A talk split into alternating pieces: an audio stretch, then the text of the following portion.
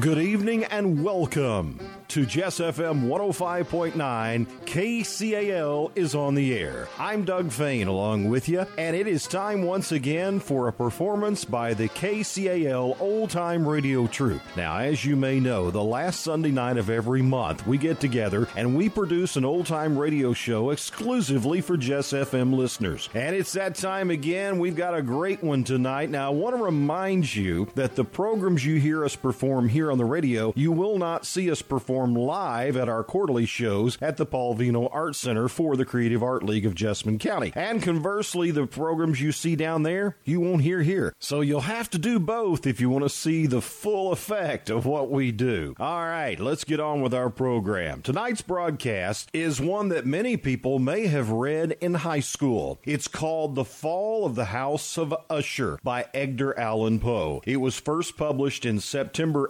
1839 in Burton's Gentleman's Magazine. It was slightly revised in 1840 for the collection Tales of the Grotesque and Arabesque. It contains within it Poe's poem The Haunted Palace, which had earlier been published separately in an April 1839 issue of the Baltimore Museum Magazine. Tonight on KCAL Old Time Radio Show, we're going to reproduce our version of The Fall of the House of Usher. Starring in tonight's program as Roderick Usher is Norman Cline. I play the narrator, and David Damron will be your announcer and the physician. And we'll try to replicate this program to sound just like it might have on old time radio back in the 40s, including the way it comes across your radio. So sit back and enjoy KCAL Old Time Radio Troupe's version of The Fall of the House of Usher by Edgar Allan Poe, exclusively on Jess FM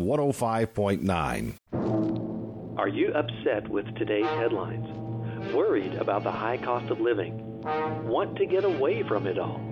CBS offers you Escape. You are the friend of a man living in death, confidant of a ghoul, witness to a nameless terror. You are a guest in the House of Usher. Tonight, we escape to a gloom shrouded moor and a house where dread holds sway, as Edgar Allan Poe recounts it in his famous story, The Fall of the House of Usher.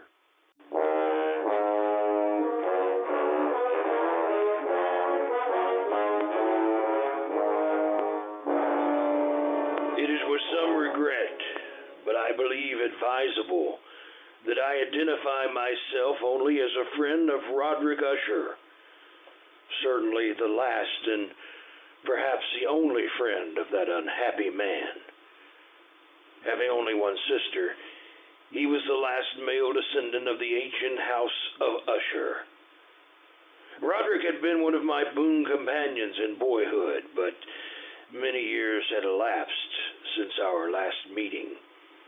And so, as I held his letter in my hand, not yet opening it, I reflected with no little sadness upon the devious fates that chart our courses and drive old friends away from one another.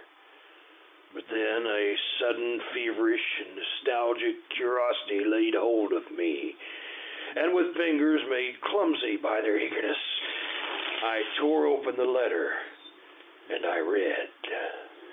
My dear friend, my need of you has so far outgrown my pride that I'm going to request a favor which I realize full well may involve considerable inconvenience to yourself. For some time past, I have been suffering from an acute bodily illness, illness intensified by serious mental oppression, if I may so call it. A horror which looms over me a horror grown so great I dare no longer face it alone. And so, in all humility, and for the sake of years gone by, I beseech you to come to me at once, here to the family estate in the north. Should events conspire to prevent your coming, then only God may know the consequence. Your friend in desperation, Roderick Usher. So it happened at the end of a dull, dark, and soundless day in the middle of October that I found myself as the shades of evening drew on within view of the grim and melancholy House of Usher.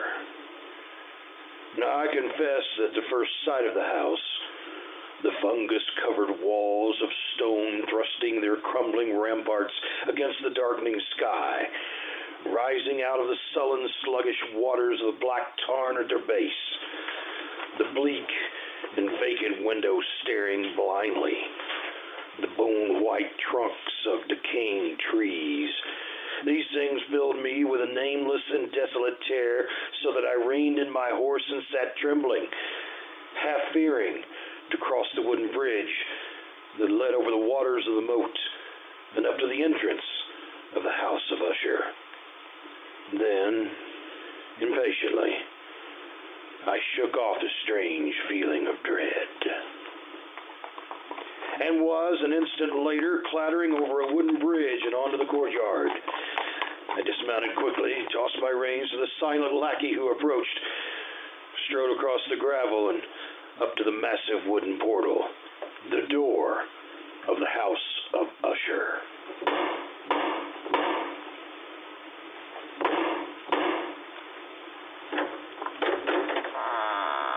Good afternoon. My name is. I know. You're the friend of Master Roderick. Please come inside, Uh, sir. thank you, thank you. But uh, may I inquire how it happens that you know me? You've been expected for some time, sir. Uh, That's very true, yes, but uh, but also I'm a stranger to you, and I could be some other visitor. That you could be anyone other than the friend whom Master Roderick expects, sir, would be impossible. You see, no one else would ever come to this house. Then I followed his stealthy footsteps through many dark and intricate passages. My earlier foreboding heightened and was made fearful by the somber aspect of the hallways which we passed. The many unused rooms reaching out with their vast emptiness like some hideous jungle creeper. But at length, we stood before the door of the master studio. There the servant left me, departed, and left me to go on alone. The man across the room, half reclining on the couch, his back turned toward me, did not hear the opening of the door. For the space of several heartbeats, I saw only the deathly pale and ghastly sunken features of a stranger. Then, only with difficulty could I recognize behind that mask my boyhood friend. Surely, under light of heaven, no man has ever before been so terribly altered in so brief a time as had Roderick Usher.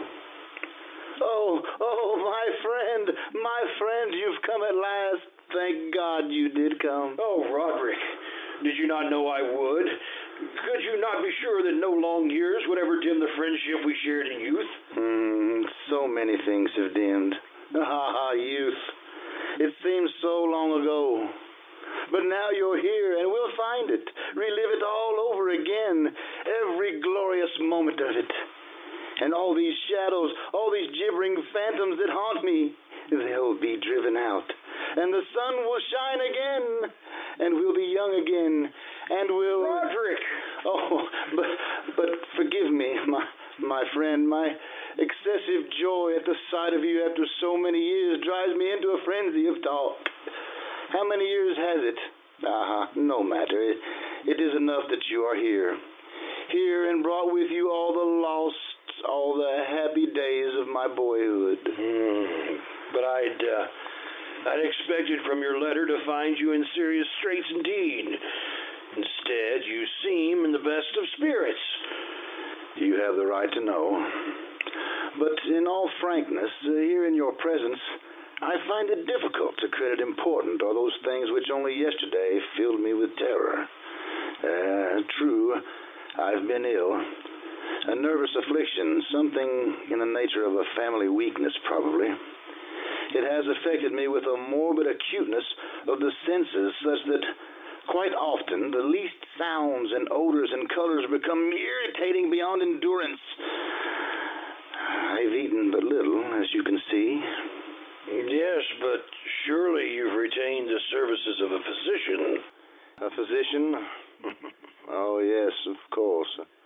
He calls almost daily, though it is more often Madeline that he attends. You remember my twin sister, Madeline? For her, I fear more greatly than for myself. Even today, she's taken to her bed, and I have no doubt will never rise from it again. Oh, what tragedy. The sympathies of my heart go out to you. Oh, but but leave it for the present. Uh, leave it to dream of all those happy days we left so far behind. Everything will be different now that you're here. Do you remember when we were but twelve? But the happy forgetfulness which Roderick found in my coming was short lived, and in a few days he had sunk into a morose torpor, from which only occasionally, with frantic difficulty, could he reach the joy of our first few hours of meeting. More often, his mental apathy was broken by bursts of vicious temper and violent ill humor. This I could only excuse on the basis of his illness. And that illness began, in my mind, to assume a most mysterious character. Unable to divine its true nature from Roderick's hesitant offerings, I took the liberty of questioning the physician a few days later when I chanced to encounter him in the hallway. Yes, yes, she's resting as well as might be expected. But she continues to decline? Is that not correct, Doctor? That would seem to be the case. And, uh, the malady, the, the illness which has stricken her, is it the same that which affects her brother Roderick? I may venture that it is. Doctor, may I inquire the nature of this illness? As to that, I'm unable to say. So you imply then that I have no right to this information? Not at all. I am confessing to you quite simply, sir. I do not know what afflicts Madeline and Roderick Usher. And so a week passed. A week in which the sullen, leaden skies darkened into deeper oppressiveness. In which Roderick's deathly pallor and creeping mental dissolution grew more apparent. A week in which the monstrous atmosphere of this ancient mausoleum began to crawl insidiously within my own consciousness, stirring into life a formless, unknown dread. Then one evening we were sitting in the vaulted studio while the first shadows of night began to flow together into pools of darkness. Roderick had been unusually troubled during the day trying to find some solace by playing on the violin. And then all of a sudden there came a knock upon the door. Stop it! Stop that infernal pounding! Do you hear? Do you wish to drive me completely mad? Open the door and come in! Come in! It's the doctor. Well, what is it?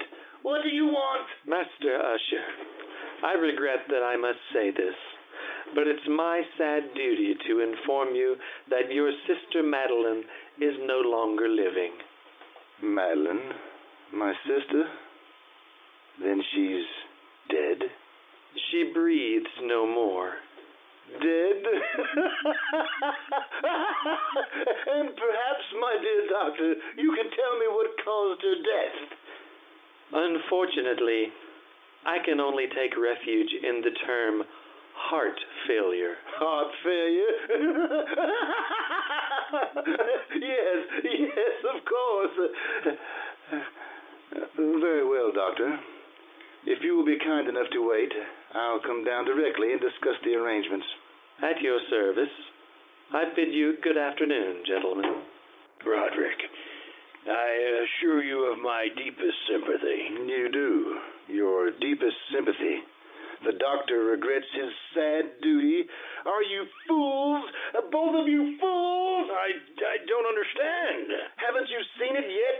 Can you not feel it about you? The horrid, monstrous, brooding spirit of this accursed house? Can't you hear its evil laughter as it lurks in the hallways and grows fat upon the soul of my dead sister? Roderick, Roderick! Can't you see that it matters nothing to me that she is dead? That I myself walk but a few steps behind her into the same shadows of hell? Can't you sense those hideous tentacles even now reaching out for me? For me! Oh, now the last living if it be living, the last living descendant of the accursed house of Usher.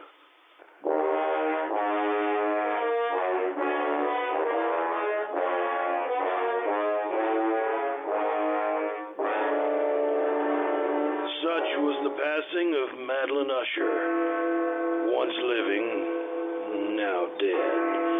And her death, untimely in its aspects, bore to my trembling soul a portent of events yet more hideous and more horrible, and yet to come.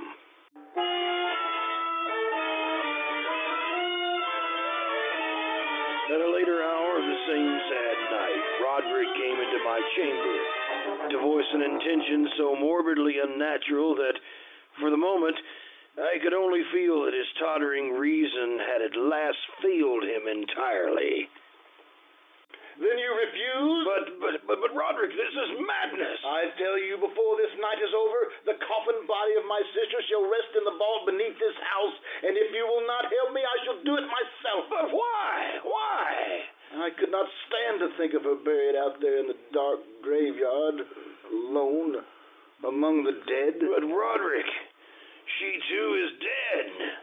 It's fantastic how little we know of death or of life. The doctor says she no longer breathes. She is dead. She was so lovely, and was my sister. Roderick. I. I must keep Madeline near me. Nothing but evil could come from such an act. I can trust no one but you. Not even the physician himself. He hates us because he can't discover what it is that kills us. Even he might steal the body of my beloved sister, and he might learn our secret.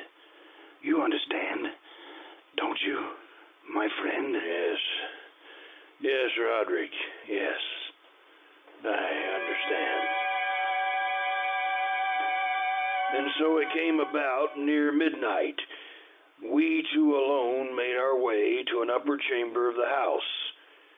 And taking the black coffin between us in the shuddering light of candles, we walked the tortuous passageways, slowly descending the curving stairs of stone, past beneath the moldy level of earth.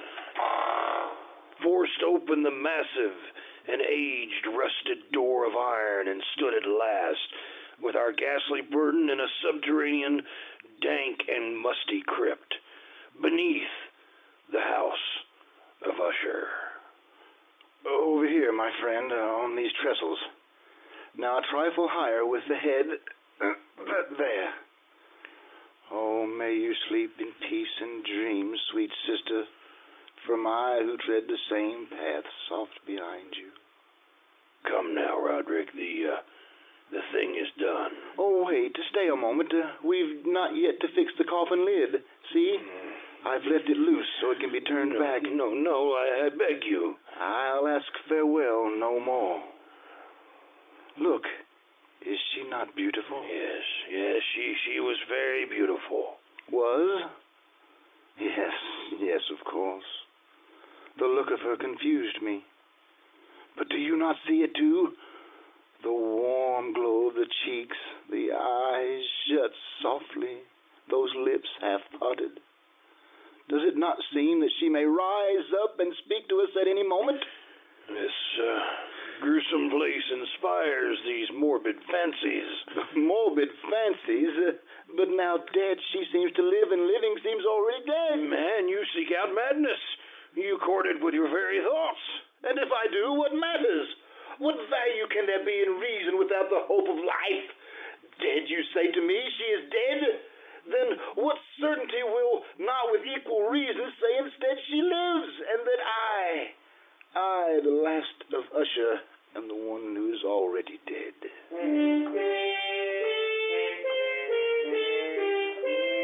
I prevailed upon my friend at last to leave that mournful place, and so, with grim finality, we secured the open lid, picked up our flickering candles, and departed from the crypt, leaving it alone with its darkness and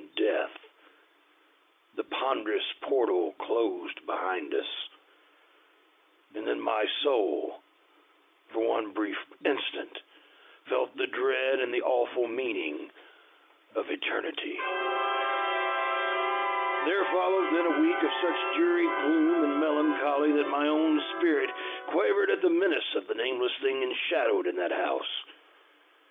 By perceptible degrees, the living soul of Roderick Usher flickered lower. More ghastly grew his pallor, more tremulous the extremity of his terror.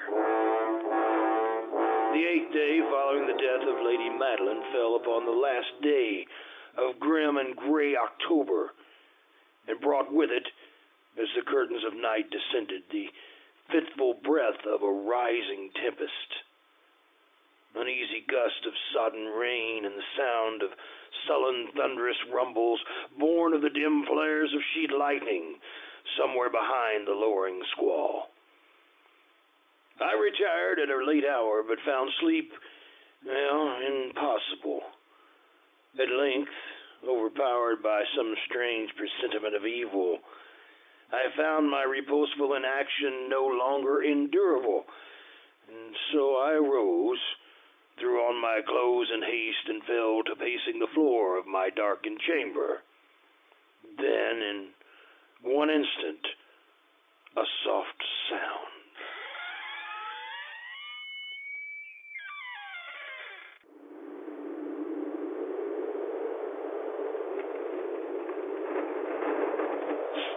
From the blackness froze my steps in paralysis of terror.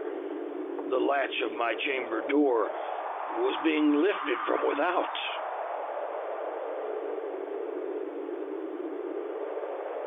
Who is it? Who is it, I say? It is I, Roderick. Oh, oh, Roderick. What are you doing up and about at this hour and, and in pitch blackness? Wait, wait, let, let, let me light the candles. No, I'm quite used to darkness. I heard your footsteps and knew you must be awake even as I was. But can it be that you have not seen it? I don't understand you. I, I've seen nothing. Then stay. You shall see it, even as I've seen it for these past two hours. Wait, wait, I'll throw open the casement window. There. Look!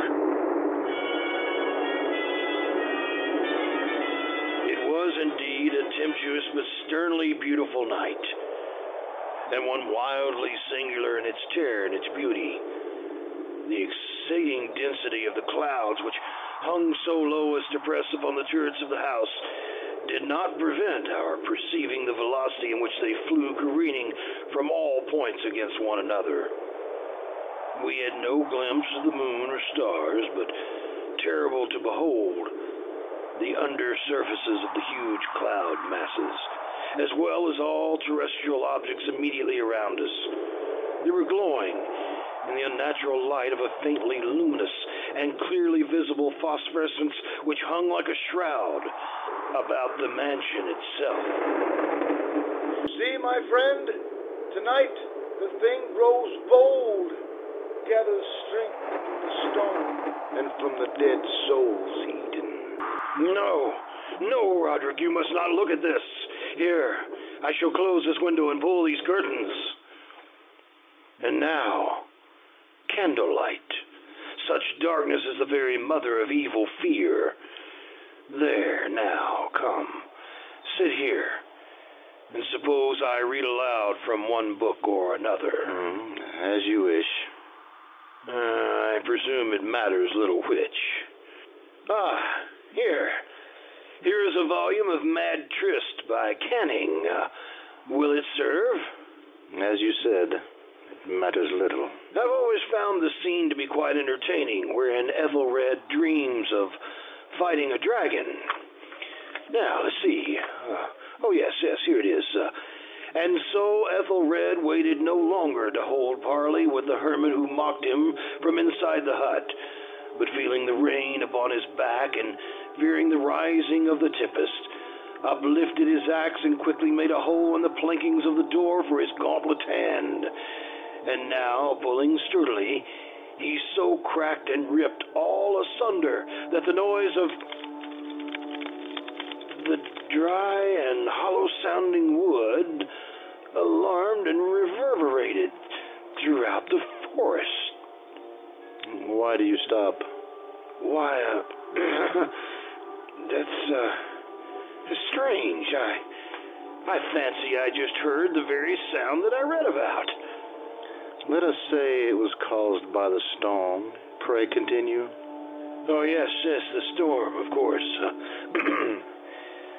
but, but Ethelred, upon entering the door, was, uh, was amazed to perceive no sign of the evil hermit but instead a dragon of prodigious and scaly demeanor was set on guard before a shield of shining brass. And Ethelred uplifted his axe and struck the head of the dragon, which fell before him with a shriek so horrid and harsh, like where was never before. What? What was that sound? Sound? Uh, the shriek of a dragon, my friend. Read on. I. Uh, very well. And now the champion, bethinking himself of the shield of brass, approached across the silver floor to where the shield hung on the wall. But the shield, not waiting for his coming, loosed and fell upon the silver floor. With a mighty great Roderick, I tell you, something moves within this house. That sound, it reverberated through these very walls. Can you tell me that you did not hear it? Hear it now? Oh, yes, I hear it and have heard it long moments, hours, many days have I heard it. Yet I dared not speak. But why? Do you not know we put her living in the tomb? I tell you now, I heard her first feeble movements in the coffin many, many days ago, and I felt that it mattered little. But now she comes to upbraid me for my haste. And that last dread sound, yes, I heard it, the opening of the metal door to the crypt beneath the house. And now she comes here. Have I not heard her footsteps on the stair? Do I not distinguish the heavy and horrible beating of her heart? Madman that I am, uh, I tell you that she now stands without that door. But even now she opens it. There, in the flickering light of candles in the gloom and curtained doorway, stood the shrouded body of Lady Madeline. And for one shuddering instant, she swayed there. And then, as Roderick uttered a single piteous cry, fell upon him in violent and now final death agonies and bore him to the floor, a corpse. From that chamber and from that mansion I fled aghast, out the massive portal, over the causeway, into the night. And suddenly, there shot among the path a wild light. I looked back in heightened terror for the vast house, and its shadows were alone behind me. The baleful gleam came from the setting, full and red blood moon, which now shone vividly through the widening crack in the walls of the house itself. And even as I gazed, this fissure opened rapidly, and there came a fierce breath of the tempest. The entire lunar orb burst at once upon my sight, and my brain reeled as I saw the mighty walls rushing asunder. And there came a long, tumultuous shouting sound like the voice of a thousand waters. And in the dark, deep tarn at my feet closed sullenly and silently forever over the pitiful ruins of the ancient House of Usher. Tonight brought you The Fall of the House of Usher by Edgar Allan Poe. Adapted for radio by Les Crutchfield. This is CBS, the Columbia Broadcasting System. And there you have the fall of the House of Usher, as performed by the KCAL Old Time Radio Troupe. Starring in tonight's program, Norman Cline as Roderick Usher, Doug Fain as the narrator, and David Damron as the announcer and the physician. Well, we'll do it again next month. The last Sunday night of every month, we produce these shows. Coming up on March the 26th. I also want to remind you, KCAL's next live performance in downtown Nicholasville at the Paul Vino Arts Center will be April 21st, 22nd, and 23rd. And tickets are available. If you'd like to purchase those, call our box office at 859 885 5363. Come down and see one of the shows. We'd love to show you what it looked like if you were to walk into an old time radio studio and see the way that they used to do it way back when. We appreciate you coming in and joining us each last Sunday night of the month, and we hope that you will come back and see us again on March 26th. For the entire KCAL Old Time Radio Troupe, This is Doug Fain on Jess FM 105.9.